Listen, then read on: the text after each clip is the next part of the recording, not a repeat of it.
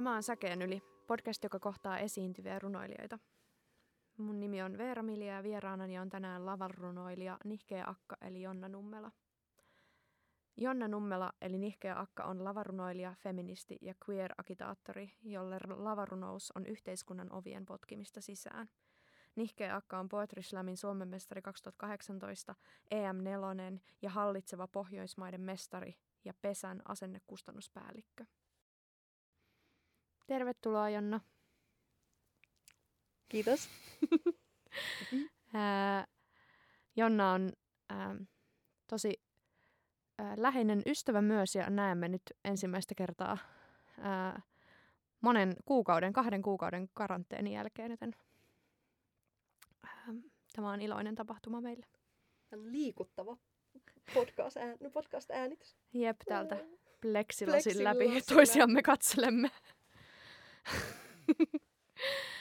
Ähm, Jonna, sä oot monella mittarilla varmaan Suomen palkituin, ehkä myös tunnetuin, no en tiedä, mutta tunnetuin lavarunoilija. Miten sä oot oikein päätynyt siihen pisteeseen, missä sä oot nyt ja mistä tämä kaikki sai sulla alkunsa? Uh, toi on hyvä kysymys. Ja sitten myös, koska kun sä aikaisemmin luit ton ääneen mulle tuossa ennen kuin me aloitettiin, niin sitten se mun re- ai- aito reaktio oli semmoinen todella kiusaantunut äänekäs nauru. Kun mä niin kun edelleen huomaa, että käsittelee niin kun, siis alkaa vaan jotenkin hävettää.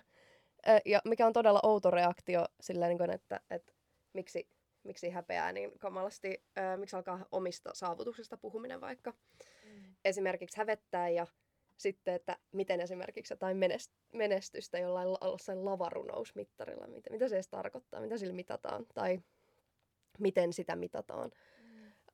Um, joo, palkinnoilla tai käy vaikka jossain slämeissä, mutta ihan tietynlaiset runot toimii slämeissä, mm. että mä en niin kuin myöskään, että joo, ehkä sitten jollain mittarilla, mutta niin, miten siihen on päätynyt? No Mä siis, meinasin just sanoa, että e- että vastaan nyt perkele kysymykseen. Saako tässä kiroilla? saa. Okei, okay, hyvä. Um, tota, niin, et, em, um, sitten se ensimmäinen, tossakin että mun ensimmäinen reaktio on vasta, että en mä tiedä. Toinen tapa vähät, vähätellä itseään ja saavutuksiaan on tietysti se, että, että öö, voi kohautella hartioitaan ja olla silleen, että en mä tiedä, miten tämä tapahtui ja en mä edes ollut paikalla. Et kun se Vahingossa. tapahtui vahingossa. öö, kännis ja läpällä. Öö, ei, kun oikeasti, jos niinku, silleen käyttää tämänkin hetken, tämänkin etuoikeuden, että mua haastatellaan johonkin, niin oikeasti siihen, että voisi yrittää edes olla itselleen rehellinen, että, että hyvin pitkäjänteisellä, ö, raskaalla ja usein niin kun, tosi surkealla ja surkeapalkkasella ja tylsällä työllä. Tai silleen, että mä oon tehnyt niin paljon jo kaikkea tähän mennessä, että tämä niin kun, tavallaan mun edes niin mun ammattielämän kirjassa, niin lavarunous on taas niin vaan niin yksi tosi jotenkin pieni luku tähän mennessä. Tosi merkittävä. Ja se on niin rakentunut, musta tuntuu, että se niin kaikki ne muut asiat, mitä mä oon tehnyt ennen tätä ää, teatteri, näytelmäkirjoittaminen, opettaminen, ohjaaminen, stand-up. Kaikki ne niin kuin löysi mulla lavarunoudesta semmoisen jonkun yhteisen kodin, missä mä en joutu, joudukaan enää sulkemaan tiettyjä juttuja pois saadakseni tehdä, toteuttaa jotain muuta, vaan tämä on tosi armollinen laji siinä, että tähän kaikenlaiset vaikutteet on ainakin Suomen skenessä vielä ihan tosi tervetulleita. Niin tosiaan, mä aloin just miettiä, että itse sä et ole Suomen lavarunopiireissä kuitenkaan ihan kauhean kauaa. Ei ole siitä, kun sä oot esiintynyt ensimmäistä kertaa, ehkä joku muutama vuosi. Vai onko näin? Kolme. Mm. Sehän on tosi lyhyt aika, jos ajattelee, että HPCkin on ollut olemassa 12 Kymmenen vuotta. vuotta. Niin, 12 10. Mitä näitä nyt? No, Vuodet jotain vieri. Sinne päin, anteeksi. 12, 12, niin, 12 vuotta. Ja sitä ennenkin jo, vaikka nyt jo siitäkin niin kuin jo verrokkikohtaa sinänsä, niin tosi pienen hetken verrattuna moniin muihin, jotka on paljon pidempään tehnyt jo Suomessakin Mm. lavarunoutta. Mm. Ehkä just toi stand-up-vaikutteet on semmoinen, mistä sua on niinku, äh, ehkä jotenkin sun taiteesta on aika paljon puhuttu siitä näkökulmasta, että siinä niinku kuuluu se stand-up äh, aika paljon. Ja tietysti ehkä se osilta niinku liittyy myös siihen sun nihkeakka alter egoon tai taiteilijanimeen, äh, joka kantaa vähän niinku mukanaan niitä stand-up äh, jotenkin kaikuja. Mutta mikä merkitys sillä nihkeakka-nimellä on sulle ja missä vaiheessa se tuli sulle ää, käyttöön? alusta asti. Mä kerron, mun on itse asiassa pakko kertoa väliin, siis mä olin pari viikkoa sitten Oodissa haastateltavana ja sitten siellä niin kun tää mun haastateltava, ei kun siis minä olin haastateltava, minun haastattelijani, niin tota, kertoi mulle, että he olivat jossain niin kuin henkilöstöpalaverissa puhuneet sitten tulevista vieraista. Ja hän oli sitten esitellyt mut, että niin, että kun sinne, että meille tulee ensi viikolla se nihkeä akka, niin joku tuntematon ihminen oli minun puolestani siellä, siellä palaverissa loukkaantunut. Ja siis huuta, jotenkin niin kuin suuttunut tälle ihmiselle, että miten te kehtaatte puhua teidän vieraista tuolla tavalla. Ne on ammatti-ihmisiä, jotka tulee sinne ja antavat teille aikaan. Te niin kuin puhutte noin rumasti. Ja Voi sitten ei. niin kuin, sit tämä ihminen joutuu selittämään, että ei kun tämä vieras on ihan itse valinnut itselleen tämän nimen, että se on tämä nimi, millä hänet tunnet. Ja se siis mua naurat, samaan aikaan niin kuin nauratti ja hävetti. Taas nämä kulkee selvästi mulla niin käsi kädessä elämässä. Koko ajan enemmän tai vähemmän naurattaa tai hävettää, niin silloinkin mä vaan niin kuin nauroin ja häpesin samaan aikaan. Oli vaan silleen, että, että mua, tää on niin huvittavaa ja samaan aikaan musta tuntuu, että mun pitäisi pyytää niin kuin sulta anteeksi. Että, että niin kuin, mutta samaan aikaan se taas oli yksi osoitus siitä, että mit, mitä niin kuin tämä nimi aiheuttaa ihmisissä. Tosi vahvoja reaktioita. Ja mullehan siis mä kerron sitä tarinaa, että se on syntynyt siitä, että mua on haukuttu semmoiseksi, mikä kyllä pitä, pitää myös paikkansa. Mutta se ei nyt ollut se syy suoranaisesti, minkä takia mä siinä hetkessä valitsin itselleni sen. Äm, mä olin menossa ensimmäisiin slämeihin, joihin mä olin ilmoittautunut vaan sen takia, että mä, mä koin, että niistä on vaikeampi jänistää pois, koska open micissa siinä vaiheessa vielä ö, piti laittaa käsi ylös. Ja mä olin käynyt parissa, mutta en mä koskaan pistänyt sit kättäni ylös, koska mä ajattelin, että, että siellä on aina joku muu, joka ansaitsee jotenkin sen, niin kuin enemmän sen paikan. Ja mä ajattelin, että sitten kun mä menen sinne slämeihin, niin sinne on ilmoittauduttava etukäteen, koska mä oon tämmöinen niin kuin, ö, perfektionismin piinaama suorittaja, niin sitten mä menen sinnekin ja ainakin niin kuin en kehtaa niin kuin perua. Mutta en mä nyt omalla nimelläni sinne mene, se nyt on ihan selvä.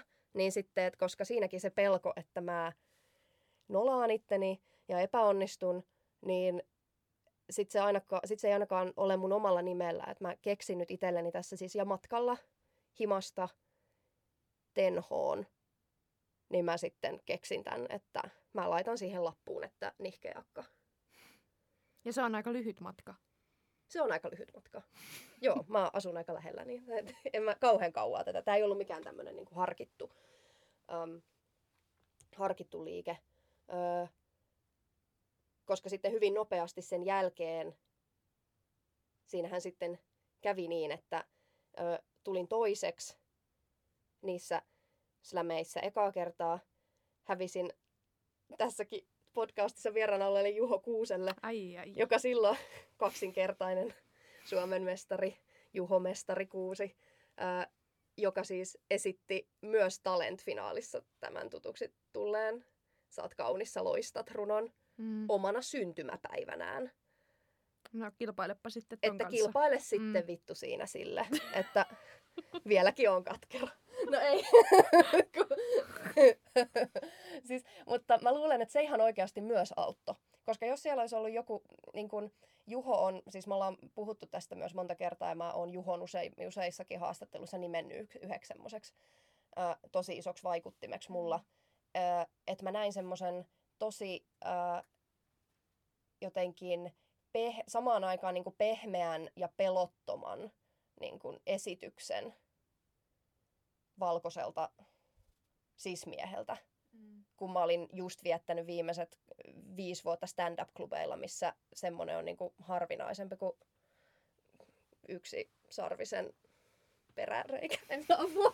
En mä tiedä, mitä nyt tää, nyt tää tapahtuu, tää mun, tää, tää mun hajoaminen. Mä ta- Mä yritin katsoa että lopeta, Jonnaa pleksilasin läpi ja että Anella häntä. ajoissa. pysäyttämään tän ajoissa. Mutta Ei se, ei se onnistunut, Mm. sori. Uh, siis, että...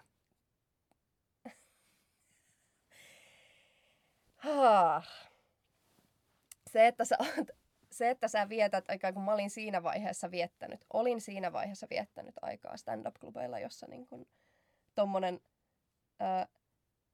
noin herkkä, se niin herkkä esitys kuin jokainen, joka on joskus Juhon nähnyt esiintymässä, niin tietää, mistä mä puhun. Ö, semmonen esitys on vaan ihan yhtä harvinainen kuin yksisarvinen. mm. Että Yrität sä jotenkin tuolla toivoa, että mä en laita sitä yksi mä yritän, yritän siis, Ah. toivon, Okei. että sä, sä kuitenkin laitat sen sinne ihan sama.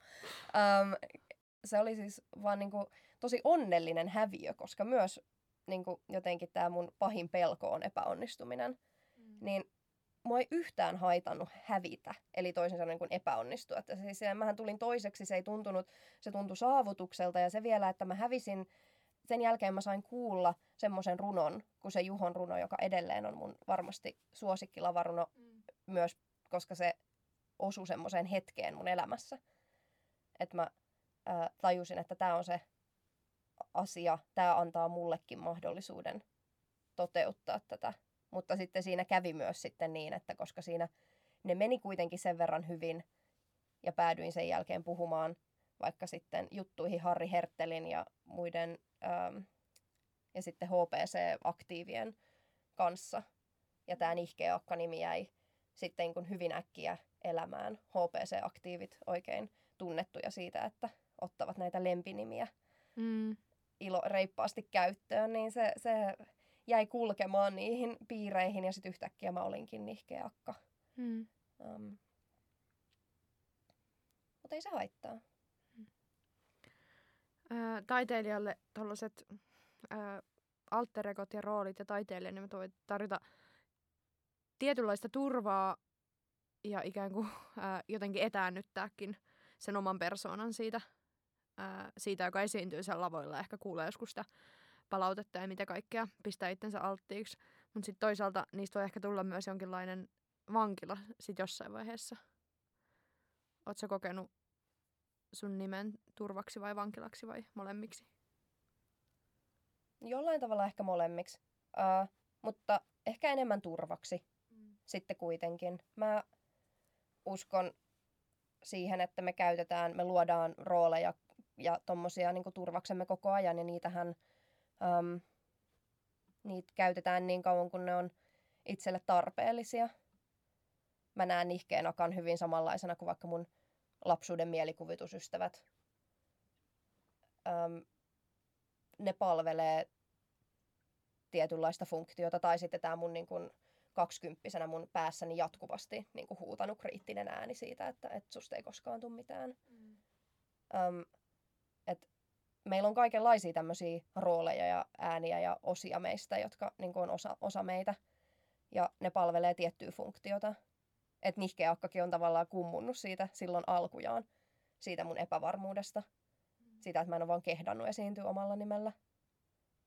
Mutta nyt musta tuntuu, että mä oon pikkuhiljaa just, öö, koska mä oon tiedostanut tämän, niin sitten musta on ollut kiva myös joissain tapauksissa vähän riisua sitä. Just käydä vaikka tämmöisiä keskusteluja tai joissain haastattelutilanteissa sanoa, että, että voiko siinä mainita myös mun oman nimen, koska ei se ole mikään salaisuus. Öm, niin nekin tuntuu tosi hyviltä, että se palvelee kyllä se mulle on kuitenkin ollut semmoinen rooli, joka on vienyt mut semmoisiin paikkoihin, mihin mä en olisi yksin uskaltanut mennä.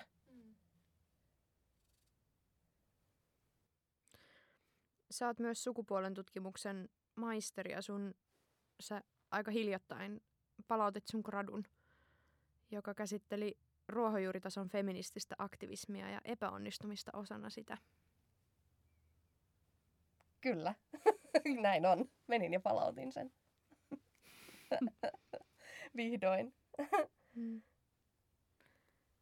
Mitä epäonnistuminen tarkoittaa, ei pelkästään sun gradun kontekstissa, vaan ylipäätään sulle?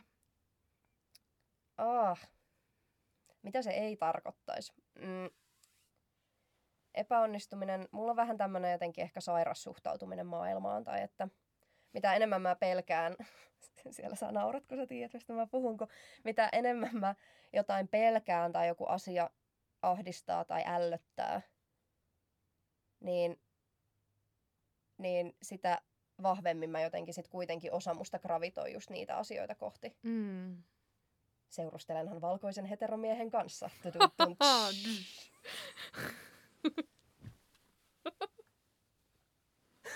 ah, niin tota, mm, niin epä, epäonnistuminen on tässä samassa sarjassa. Siis, että um, mä siis, se on mun pahin pelko. Mm.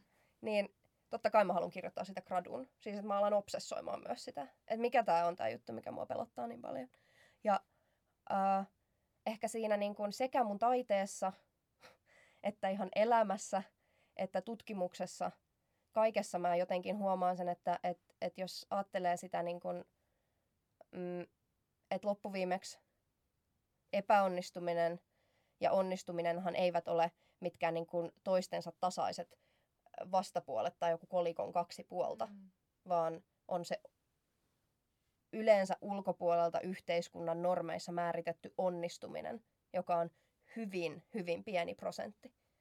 Ja kaikki sen ulkopuolella, kaikki outo, rikkinäinen, keskeneräinen, määrittelemätön, epämiellyttävä, outo hyvin usein niputetaan epäonnistumiseksi. Mm. On se sitten kyse sun uravalinnoista tai palkkakuitista tai ö, parisuhteesta. Niin jos ei se mahdu siihen tiettyyn onnistumisen määritelmään, niin sitten siitä tulee epäonnistuminen. Mm. Ja se on musta ollut hirveän ö, kiinnostavaa. Ja mitä enemmän mä oon sitä tutkinut, niin sitä enemmän mä oon ehkä siirtynyt semmosesta kauhun sekaisesta pelosta jotenkin semmoiseen, varmaan samaan kuin millaisella mielenkiinnolla jotkut ihmiset katsoo kauhuelokuvia, että mä saan siitä niin kuin epäonnistumisesta myös ö, jotenkin voimaannuttavat kiksit. Mm. ja mä tiedän, että ää, sun gradun näkökulmasta ja säkin pystyt tarkastelemaan epäonnistumista myös voimavarana. Tai jotenkin, voimavara on niin tyhmä sana, mutta jotenkin ikään kuin ää, asiana, joka voi antaa vielä enemmän kuin se onnistuminen ehkä, jos sanois niin. Ää, mitä sä meinaat tuolla, tai onko sulla joku esimerkki siitä? Mm, joo. No siis mä mietin tätä itse asiassa tänään, koska musta tuntuu, että useat sellaiset esimerkit, mitä mä oon aikaisemmin käyttänyt, kumpuaa jostain mun omista kokemuksista, jotka, mä, jotka liittyy vaikka ö, sukupuoleen tai seksuaalisuuteen, jolloin niitä voi olla ö, jollain tavalla vaikea sama. Ja mä mietin, että, että millä, mikä on semmoinen, mikä voisi olla semmoinen yleispätevä esimerkki jotenkin tämmöisestä niin kuin epäonnistumisen voimaannuttamisesta, niin ö, keksin koululiikunnan. Ja toivon, niin kun, että, että täällä on, varmasti on siis kuuntelijoiden joukossa myös niitä, jotka rakastivat koululiikuntaa, mutta tämä on nyt suunnattu kaikille niille, jo, joiden kokemus oli ehkä päinvastainen. Mm, kaikilla, melkein kaikilla on ollut se koululiikuntalaji, mitä inhoaa. Ää, sun on kuitenkin mentävä, sun on ollut mentävä niille tunneille ja sä tiedät, että se tapahtuu, siihen sä et voi vaikuttaa. Ja sun on tehtävä se, sun on pelattava sitä käsipalloa tai sählyä tai mentävä suunnistamaan tai hiihtämään.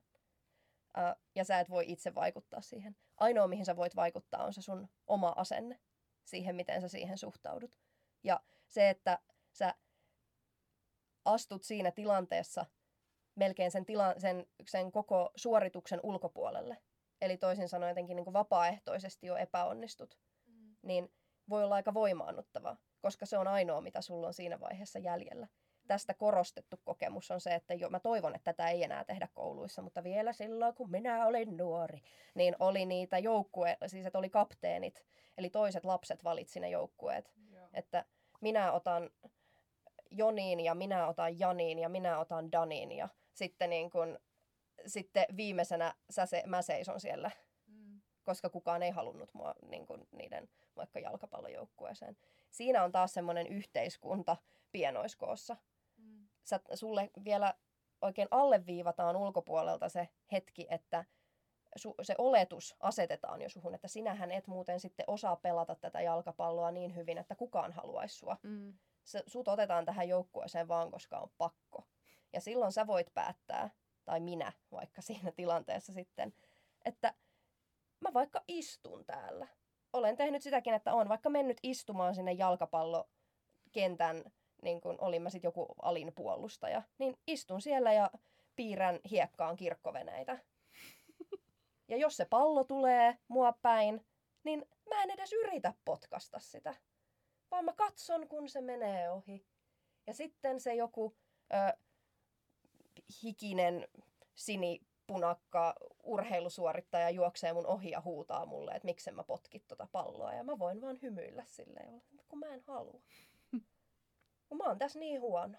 Mm. Mä en vaan osaa pelata tätä jalkapalloa se on aika, si, si, mä sain siitä ainakin vuosiksi sairasta tyydytystä itselleni. Se auttoi mua niin kuin noissa, niin mä mietin, että tuossa on samaa, että eikö ton saman voi yhtä hyvin ulkoistaa vaikka siihen tilanteeseen, kun sä olet sun 14 serkun häissä.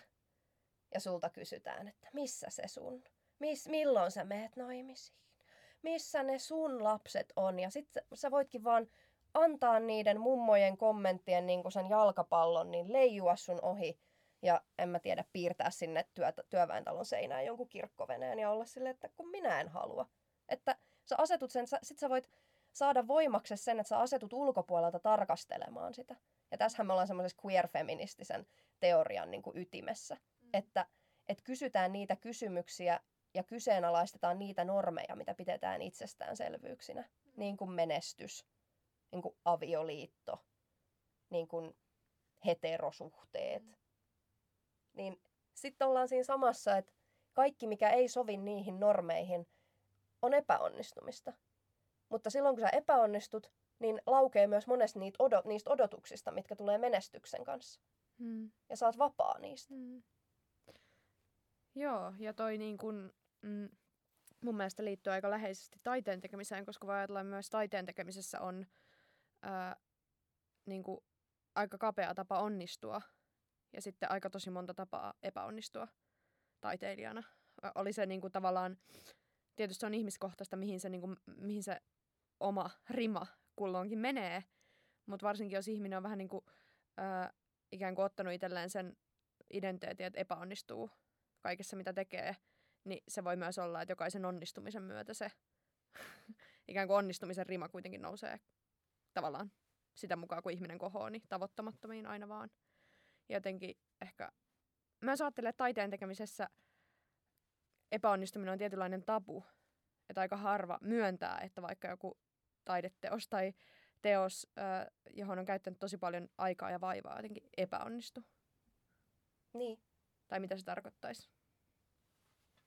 Niinpä, että mikä se, mitä siinä loppuviimeksi määritellään. Ja just joku taiteenkin arvottaminen on semmoinen, semmoinen suo, että, että siitä ei kukaan niin kuin kuivana nouse, kun semmoisesta yritetään ruveta keskustelemaan. Ja sama kuin mä sanoin tässä aikaisemmin tosta, että mä en halua, että tämä kuulostaa semmoiselta käänteiseltä Jari Sarasvuolta, että ihanaa, menkää kaikki epäonnistumaan ja sitten voimaannutte, koska ö, eihän se semmoista ole. Mm. Öm, et tästä mä oon myös pohtinut semmoista jotenkin esimerkkiä, että se on vähän sama kuin, että joku niinku heittelisi sua niin kuin, koko elämässä kananmunilla. Ja sitten sä lopulta onnistut saamaan yhden niistä kananmunista kiinni niin, että se ei särjy, niin kuin, se ei osukaan suhun ja sotke sua.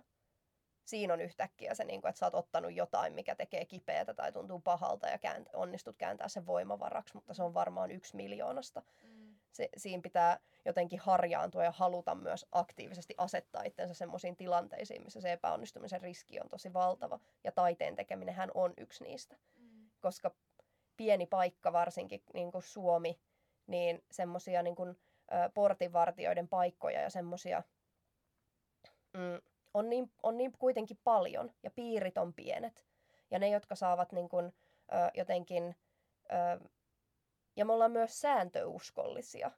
Että me halutaan näinäkin koronan aikoina, että meille laitetaan sääntö ja laki kaikesta, mitä me saadaan tai ei saada tehdä. Mm. Että me voidaan sitten oikein luvan kanssa ilmiantaa meidän naapureita jollekin.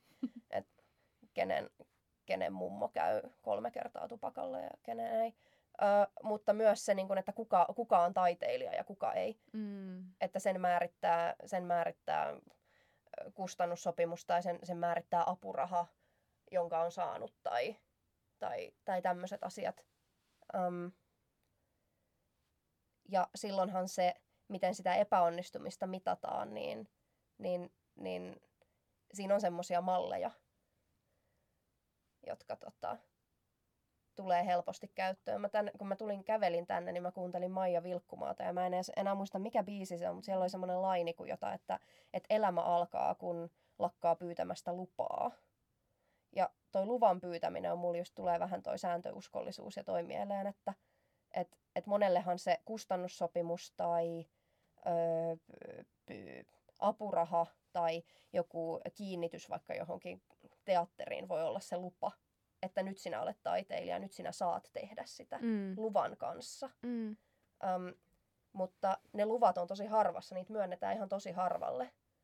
Mutta totuushan on, että kukaan ei siihen tarvitse lupaa. Mm. Se ei ole mikään suojattu ammattinimike. Se ei ole mikään suojattu ammat, ammattinimike, mikä sun pitää mennä hommaamaan tuolta jostain. Että kyllä sä, a, taiteilija voi olla myös ilman lupaa. Mm. Ja mun taiteellinen elämä ainakin, siis just tää lavarunouskappale mun elämästä, niin alkoi kyllä just siitä, että mä lakkasin pyytämästä lupaa. Mm. Että kyllä mä yritin kaikissa noissa muissa ammateissa, mitä mä oon tähän mennessä luovia aloja har- harjoittanut, niin nimenomaan pyytää lupaa. Eikä vaan niin, että, että saisinko tehdä tätä, vaan että yrittää jo etukäteen ennustaa, mitä se on, mitä ihmiset haluavat, että mä saisin sen luvan olla hyväksytty ja olla nähty ja olla kunnioitettu ja arvostettu taiteilija.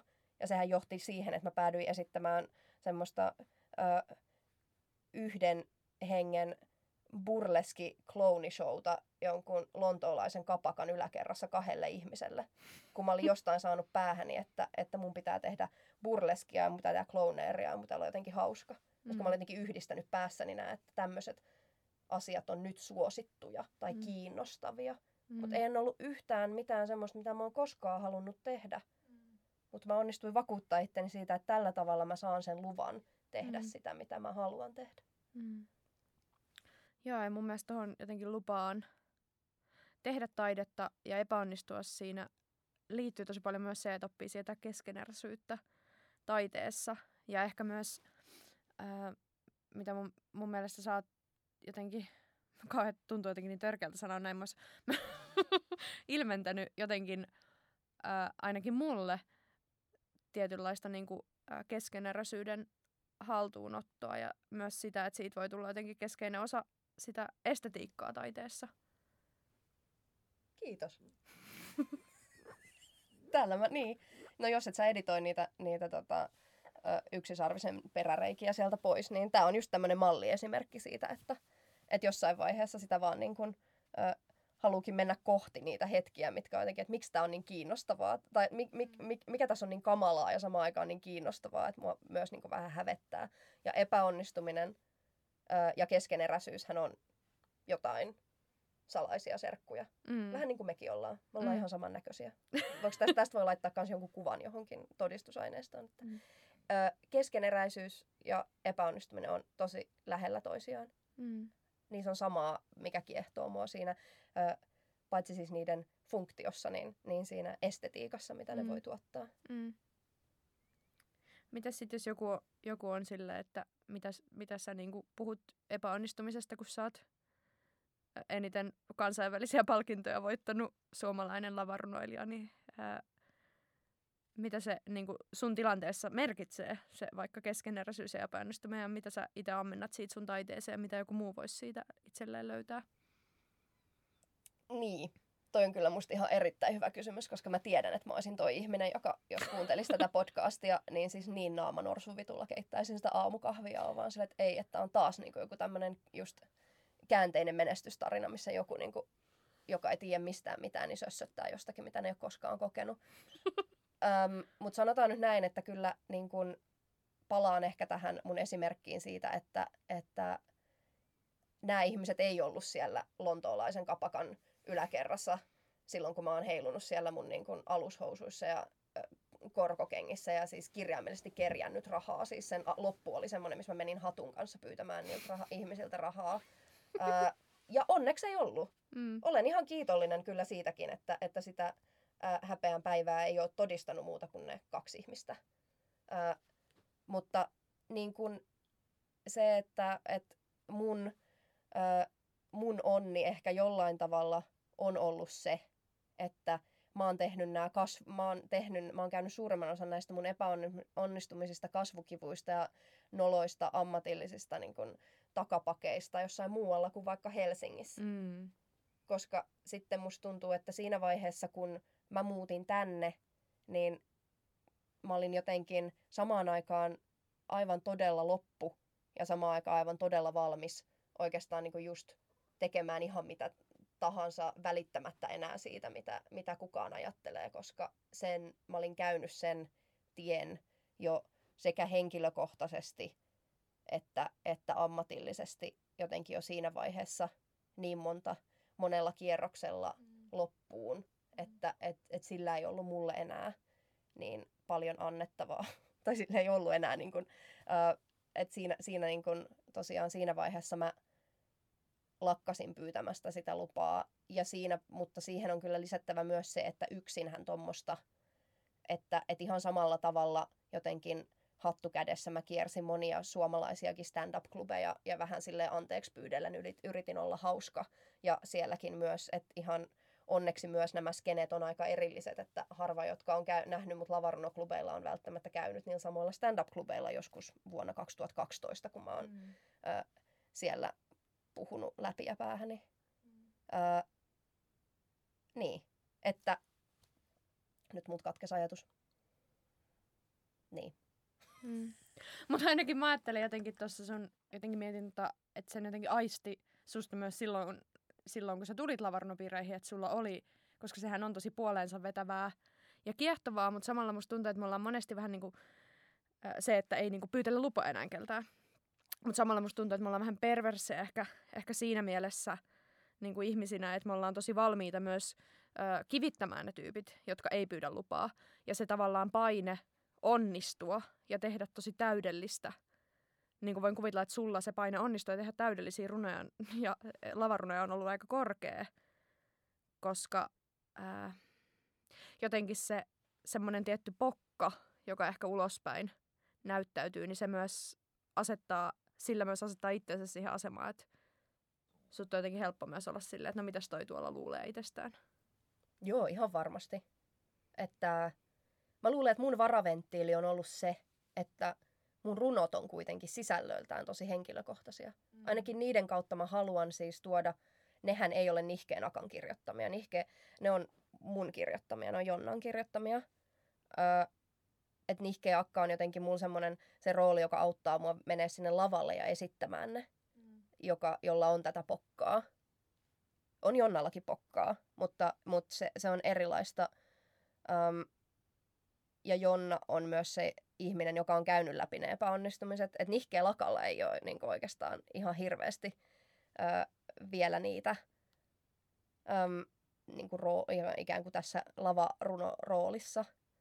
Öm, mutta, mutta että Jonna on se ehkä siellä niin kuin se taustalla, joka myös tulee näkyväksi just niiden runojen kautta, mm. jolloin mä ainakin koska semmoinen ihan täydellä niin kun, semmoinen niin kun, kova jotenkin pokka, minkä mä ehkä ri- jollain tavalla liitän jonkin semmoisen niin rap-kulttuuriin myös semmoinen niin kuin lesoominen. Ei sit kuitenkaan ole ö, se, mistä mä oon kiinnostunut. En mä, enkä mä edes osaa semmoista. Mä oon ihan liian nolo. Että jos mä yrittäisin ihan oikeasti mennä jonnekin lesoilemaan, niin siis ei, ei tulisi kesää. että mun on ihan, mun pitää vaan rehellisesti olla just niin jotenkin nolo. Mm. Ja se, se tavallaan tulee niissä mun ö, runoissa ja niissä teksteissä ja niissä niin kuin outouksissa, mitkä sieltä ehkä paistaa läpi, niin mä luulen, että mä oon sillä saanut jonkin verran löysää. Että mua ei ehkä sit kuitenkaan toivottavasti nähdä niin jotenkin koppavana tai sietämättömänä.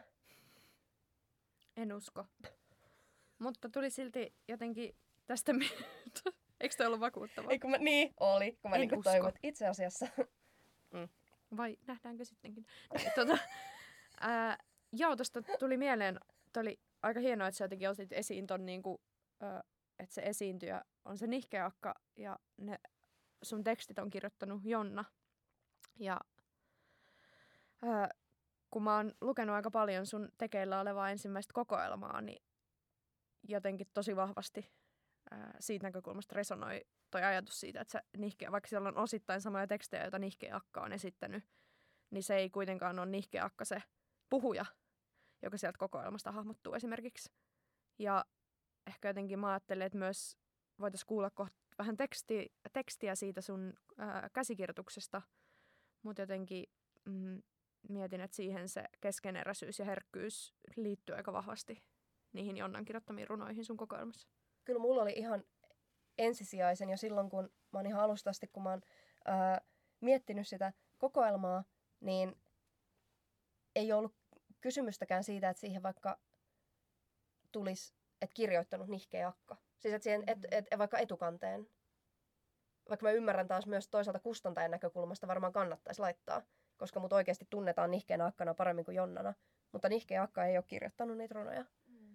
Uh, jolloin se uh, kunnia menköön sinne, jolle kunnia kuuluu tai, tai näin. Että, um, se on musta kiinnostavaa, että se on ollut mulle ihan kuitenkin alusta asti selvä, että nämä mun niin kun, ehkä vielä enemmän kuin rooleja, niin ne on melkein niin kuin minän osia mulle. Kyllä mä hyödynnän nihkeä taakkaa myös ö, muualla kuin lavalla. No esimerkiksi tässä tilanteessa mm. tuntuu hyvältä kanavoida semmoista niin itsevarmuutta, semmoisia osia sitä esiintyjää mussa, mm. joka saa ne kiksit ja elämän ilonsa siitä, että saa olla katsottavana ja kuunneltava, jotenkin niin kuin hallita semmoisia, olla, niin kuin, olla dominoiva, olla, olla johtaja ja mm. tietää mitä haluaa ja sitten samalla tavalla myös saada se, olla se kirjoittaja ja kertoo ne tarinat just niin kuin ne haluaa, eikä tarvi huolehtia siitä, että kuka, kuka ne välittää, koska mulla on myös toiset keinot mm. niiden tarinoiden kertomiseen sitten. Ähm, kuultaisiko tähän väliin joku teksti sun käsikirjoituksesta? Kuullaan vaan. Mitäs me kuullaan? Onko sillä nyt välimmä, tota, että kumpi? No mun mielestä me mennään nyt bumtsi bum haikuihin. Joo. Mennään vaan. Eli bumtsi bum haikuja. Ole hyvä. Studiovalot. Pumptsi bum, pumptsi bum bum. Lähetys alkaa. Kamerat käyvät. Pumptsi bum, pumptsi bum bum. Ne kuumenevat. Oon rakastunut. Pumptsi bum, pumptsi bum. Piuströmin Markoon. Markon lantio. Pumptsi bum, pumptsi bum. On karuselli. Marko on pumptsi bum, pumptsi bum bum. Niin kai minäkin.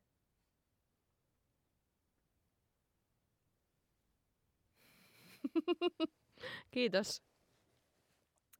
Äkkiseltään sitä voisi ajatella, että kirjoittamalla bumptsi bum haikuja ei voi kuin epäonnistua, mutta tässäkään et sitten onnistunut epäonnistumaan kaikesta puheesta huolimatta. Mä, oh, tää on niin monisyinen juttu. Mä siis haluan tehdä siis seuraavan mun sooloon. Mä haluan tehdä kokonaan tästä mun, niin kun, siis Bumtsibum on yksi mun niin kun, elämän määrittävimpiä kokemuksia varmaan lavarunoiden lisäksi, mikä on käsittämätöntä. Um, mutta tota, um, tässä on niin kun, myös mulle niin se, tässä, tässä yhdistyy niin moni asia, niin kuin semmoinen tavallaan, mitä, mä haluan, mitä tutkii semmoisia noloja juttuja, paitsi se, että se on bum.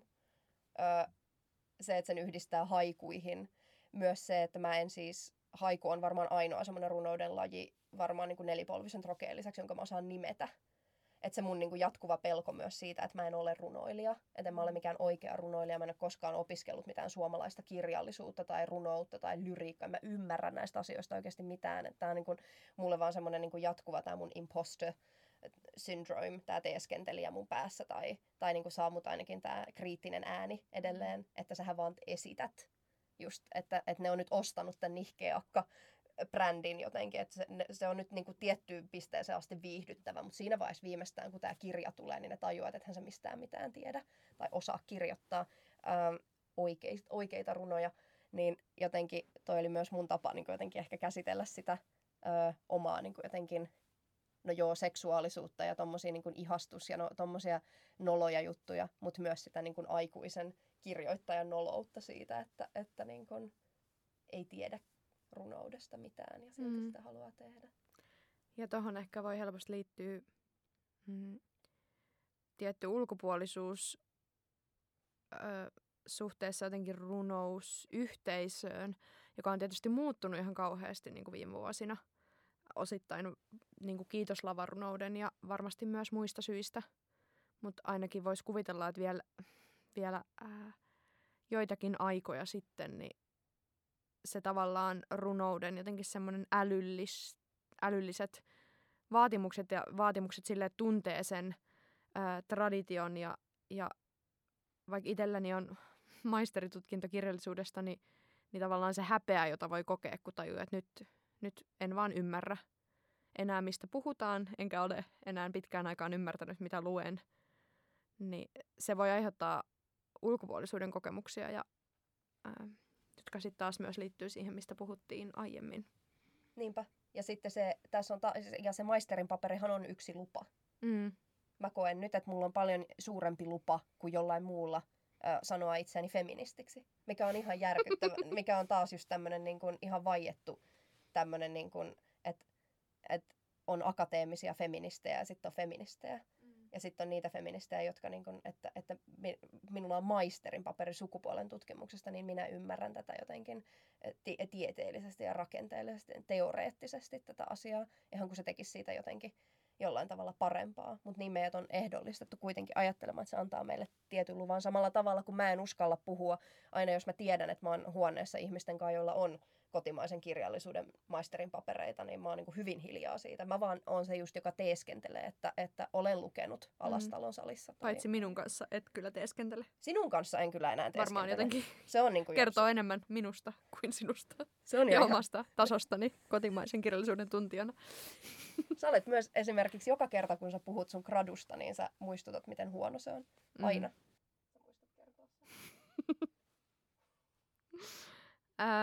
Mikä merkitys ulkopuolisuuden kokemuksella on ollut sun taiteessa?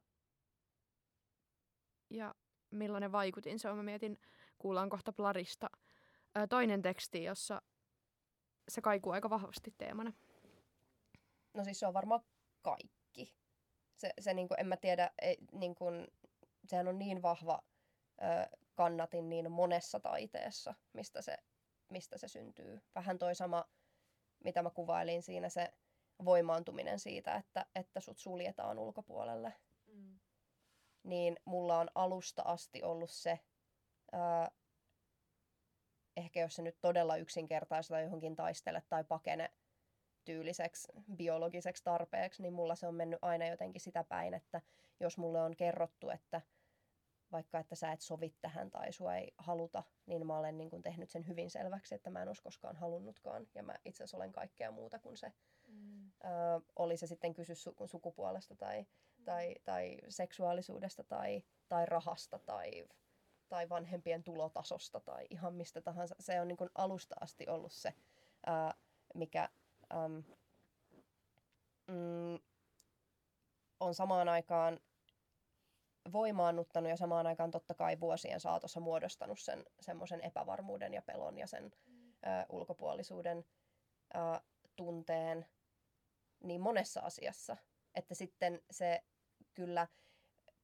tämmöiset lapsuuden ja nuoruuden kokemukset sitten voi hyvin seurata tänne aikuisialle asti, että vaikka sittenkin kun löytyy niitä, on vaikka niitä ö, työporukoita tai ö, ystäväporukoita, joihin haluaisi kuulua, niin silti kokee sitä ulkopuolisuutta, vaikka sua pyydetään niihin, vaikka sua pyydetäänkin jo niille after work drinksuille tai, tai johonkin sen, sen ja sen ystävän polttareihin tai, tai jonnekin, silti sä aina epäilet, että tässä on joku juoni.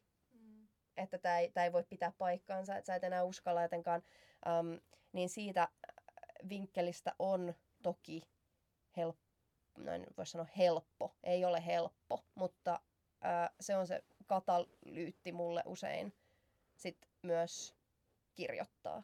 Ja itse mm. asiassa nyt mun on pakko sanoa tähän väliin ennen kuin mä unohdan sen, että mä sain nyt yhtäkkiä kiinni siitä varmaan puoli tuntia sit katkenneesta ajatuksesta, mikä oli se, että että tämä mun epäonnistuminen, epäonnistuminenhan on niin kun, vaan niin, sehän on ihan hirveätä paskaa. Että mä nyt haluan niin myös alleviivata sitä, että mä en ole mikään, niin kuin, että se on monimutkainen juttu. Se ei ole mikään automaattisesti niin kuin, voimaannuttava iloinen asia. Mutta se, mikä mulle muutti tosi mun suhtautumista ihan tosi paljon, ja nyt mä myös toivon, että ei kuulosta joltain oudolta lavarunous niin kuin, ö, hippi saarnaajalta, mutta kyllä lavarunous yhteisö oli mulle niin kuin se, että, että ensimmäistä kertaa mä näin itseni oikeasti tervetulleena ja osana johonkin yhteisöön niin, että mun ei, että mä en hetkeen oikeasti epäilly, että sovinko mä tänne. Mm. Ää, tai että mä olisin pelännyt, että tämä on joku juoni. Että halutaanko mua oikeasti tänne. Mulla on ollut alustasti se tunne, että mä oon tervetullut.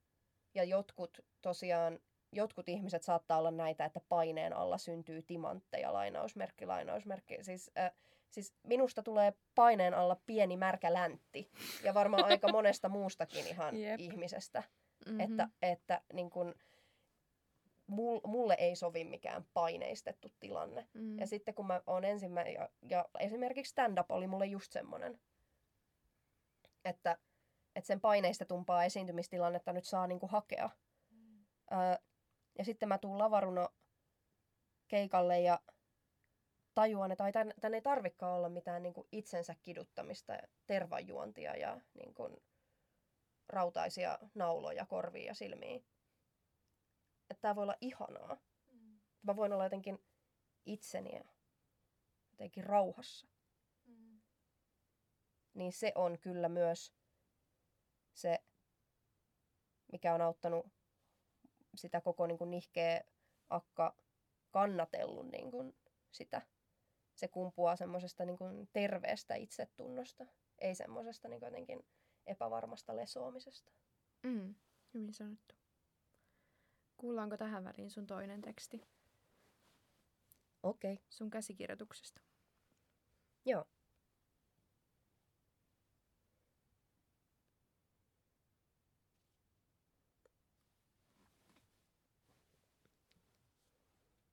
Piirtelee pyörän avaimella taivaan reunan lintuja, ensin vessan oveen, sitten käsivarsiin. Miettii, miten lintu on helpoin ja vaikein eläin piirtää. Miten lentämisestä haaveileminen on joka päiväistä ja lentäminen ihme, joka tapahtuu vain rinnakkaisluokan liljalle, joka on jo nähnyt pyramiidit. Vetelee lintujen yli ristiin viivan ja viivan ja viivan. Iho antaa avaimen alta, aukeaa kuin pehmeä lukko. Kielikylpy luokka kahdeksan F. Onks sun vanhemmat köyhii? Sun farkuis on reikii?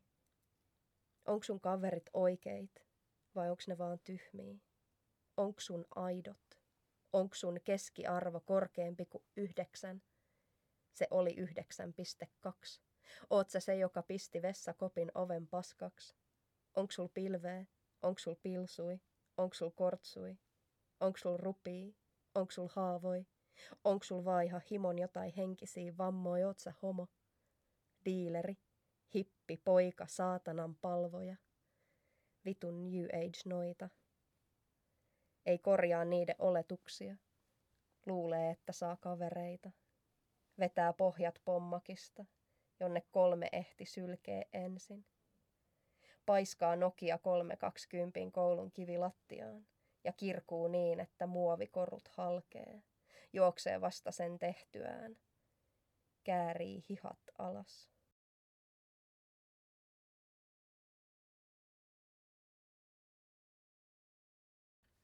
Kiitos. Huh. Olipa outoa lukea. Tai... Oliko tämä eka kerta, kun sä luit ääneen? Joo.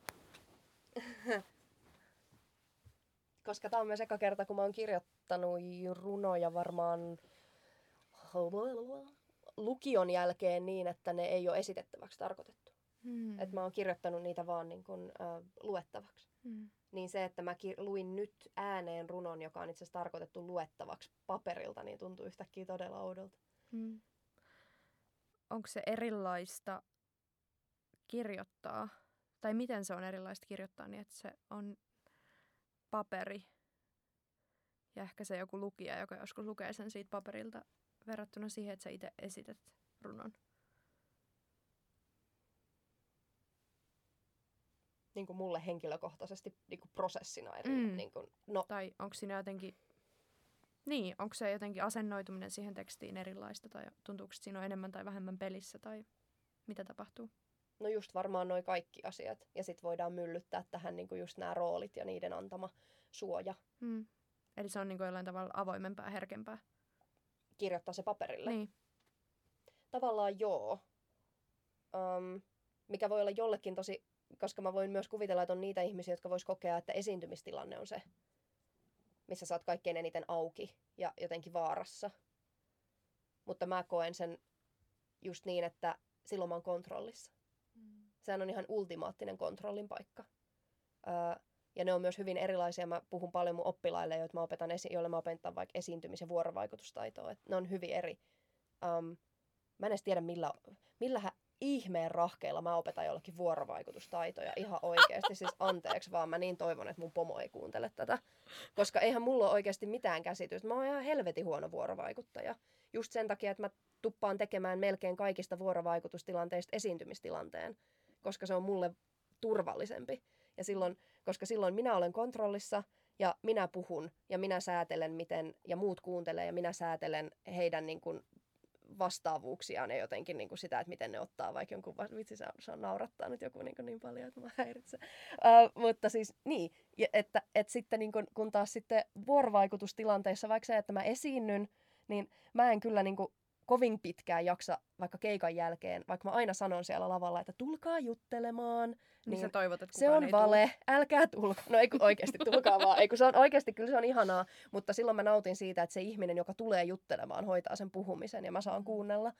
Uh, mä en ole hirveän, mä huomaan, että mä, ne on hirveän kuluttavia tilanteita, missä mun pitää olla niin kun, uh, ja mä saan vaikka semmoisesta keskustelussa, missä on useampi kuin kolme ihmistä, niin, niin hirveän kuormituksen, kun mä alan säätelemään, niin kuin huoli, mä oon huolissaan kaikkien heidän niin kuin tunteista. Mm. Ja miten, kun enhän mä voin niitä kaikkia säädellä tässä. Mm. Että karanteeni on sopinut mulle kauhean hyvin, kun en nähnyt ketään. Mut, ai kauhean. Um, uh, miten me tähän jouduttiin? Mä kysyin sulta siitä, miten se on erilaista kirjoittaa paperille kuin Ai esitettäväksi. niin, niin. Siksi... Joskus neljä tuntia sitten. Joo, sori. No, mut näinhän tässä käy. Niin tota, ää, joo, anteeksi vaan kaikille. Niin, niin äm, se, että kun mä ti- silloin tiedän, että mulla on se nihkeä akka rooli siinä välissä, jonka, joka voi säädellä. Että esimerkiksi siis vaikka just tämmöisiä, että no en mä nyt ole ihan sata varma, että, että miten tämä vaikka lause, miltä se näyttää tai että et onko toi just se oikea sana, niin mä huudan sen sen verran kovempaa, että kukaan ei vaikka saa siitä mitään selvää. Tai jos se ei tunnukaan hyvältä siellä lavalla, niin mä nielasen sen tai, mm. tai jätän sanomatta tai lisään lennosta sinne jotain. Tai, tai vaikka sitten kommentoin sitä jälkikäteen niin, että mä jotenkin selitän sen auki. Mutta sitten kun mä oon kirjoittanut sen jonnekin, sitten se on valinta. Sitten se on viety sinne, se on laitettu mm. printtiin ja paperille ja, ja myyntiin. Ja sitten en mä nyt jokaisen kotiovelle voi mennä silleen niin kuin lukemaan yhdessä. Manageroimaan sitä, Manageroimaan mitä tulkitsee. Sitä. Niin. Että mä seisoisin niin kuin jotenkin siinä vieressä silleen, että aina kun joku kääntää sivua, niin mä oon silleen, he, he, he kommentoimassa jokaista tekstiä, miten ne niin kuin jotenkin huolissaan siitä. Että, um, niin se on ehkä mun, se on kyllä iso, iso pelko. Ja se tuntuu tosi paljon paljaammalta. Ja sen takia varmaan tämä kirjoitusprosessi on hirveän hidas, koska mun pitää niin kuin ihan milli kerrallaan antaa periksi siitä, siitä kontrollista.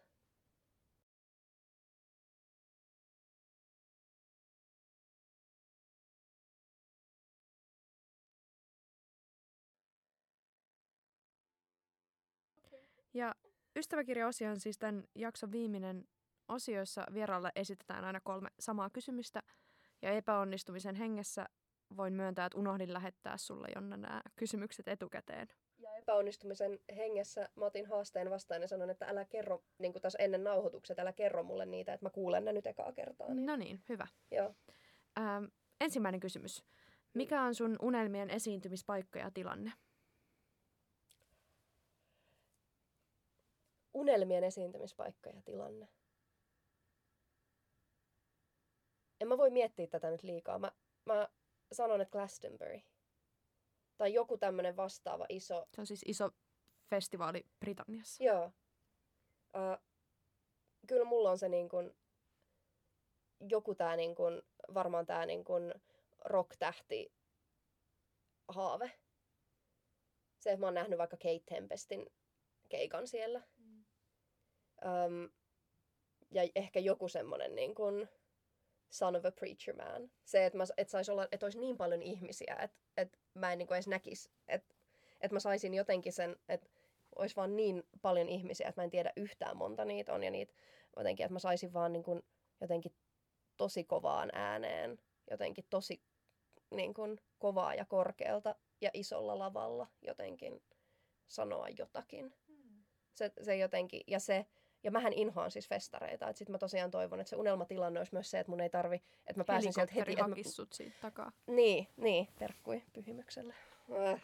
niin tota, että et, et mä pääsen sieltä jonnekin omalle, niin kun, että mun ei tarvi itse mennä välttämättä festaroimaan, mm. mutta mä voin katsoa jälleen kerran kontrolli, Jonna, että mä voin nähdä sen tilanteen sieltä lavalta. Mm. Mä rakastan siis katsoa festivaaleja mm. esimerkiksi telkkarista, koska musta ihmiset on sieltä jotenkin kauniita.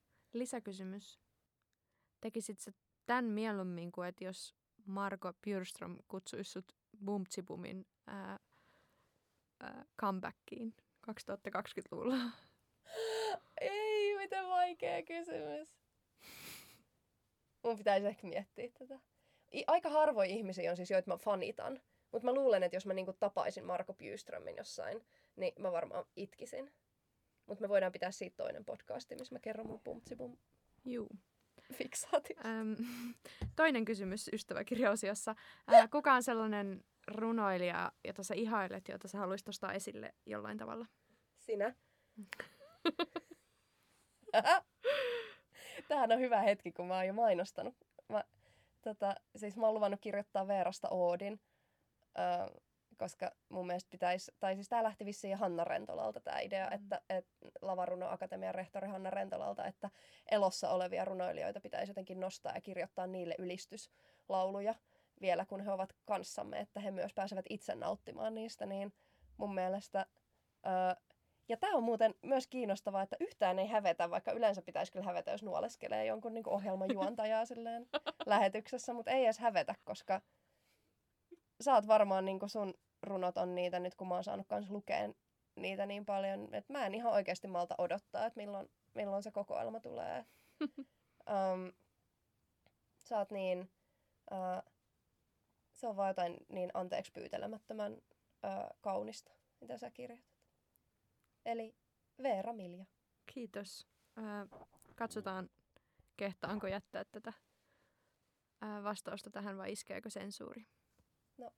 Jos et jätä, niin suutu. Mutta kiitos, tunne on kyllä molemminpuoleinen.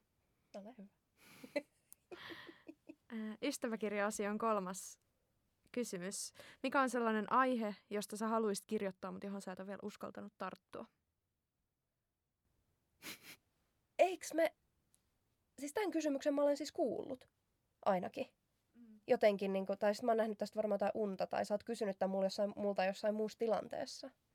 Tämä on mun yleensä semmoinen icebreaker. Aika paha. Jokaisissa bileissä. Aika paha. Oletko suosittu bileissä?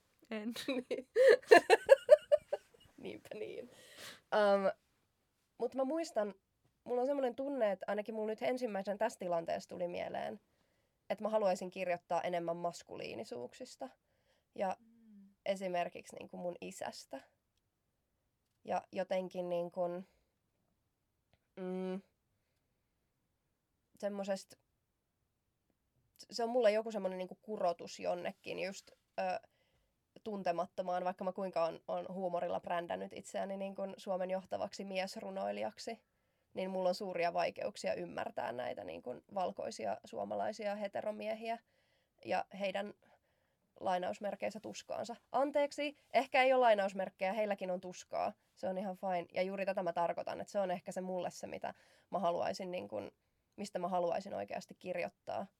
Uh, ja niin kuin miehi, miehi, maskuliinisuuksista ja vallasta, vallankäytöstä. Mm. Ja sitten siihen sotkeutuisi varmaan jollain tavalla mun niin kuin, ö, jotenkin todella, todella lämmin, mutta, mutta myös todella monia kehitysvaiheita läpikäynyt niin kuin isäsuhteeni mm. minun lätkää pelaavaan, ö, lihaa syövään, persuja kannattavaan tota, isääni joka on silti kaikista näistä asioista huolimatta mun yksi suurimpia idoleita. Mm. Mutta en mä varmaan uskalla, ainakaan vähän aikaa vielä. Mutta haluaisin. Kiitos. ja kiitos tosi paljon, että tulit vieraaksi tähän podcastiin. Tämä ei ollut ihan niin outoa, kun mä pelkäsin, että tämä tulisi olemaan. Mä pelkäsin, että aika... Oli tämä vähän outoa. Oli tämä vähän outoa. Mut ihan silleen hyvällä tavalla outoa.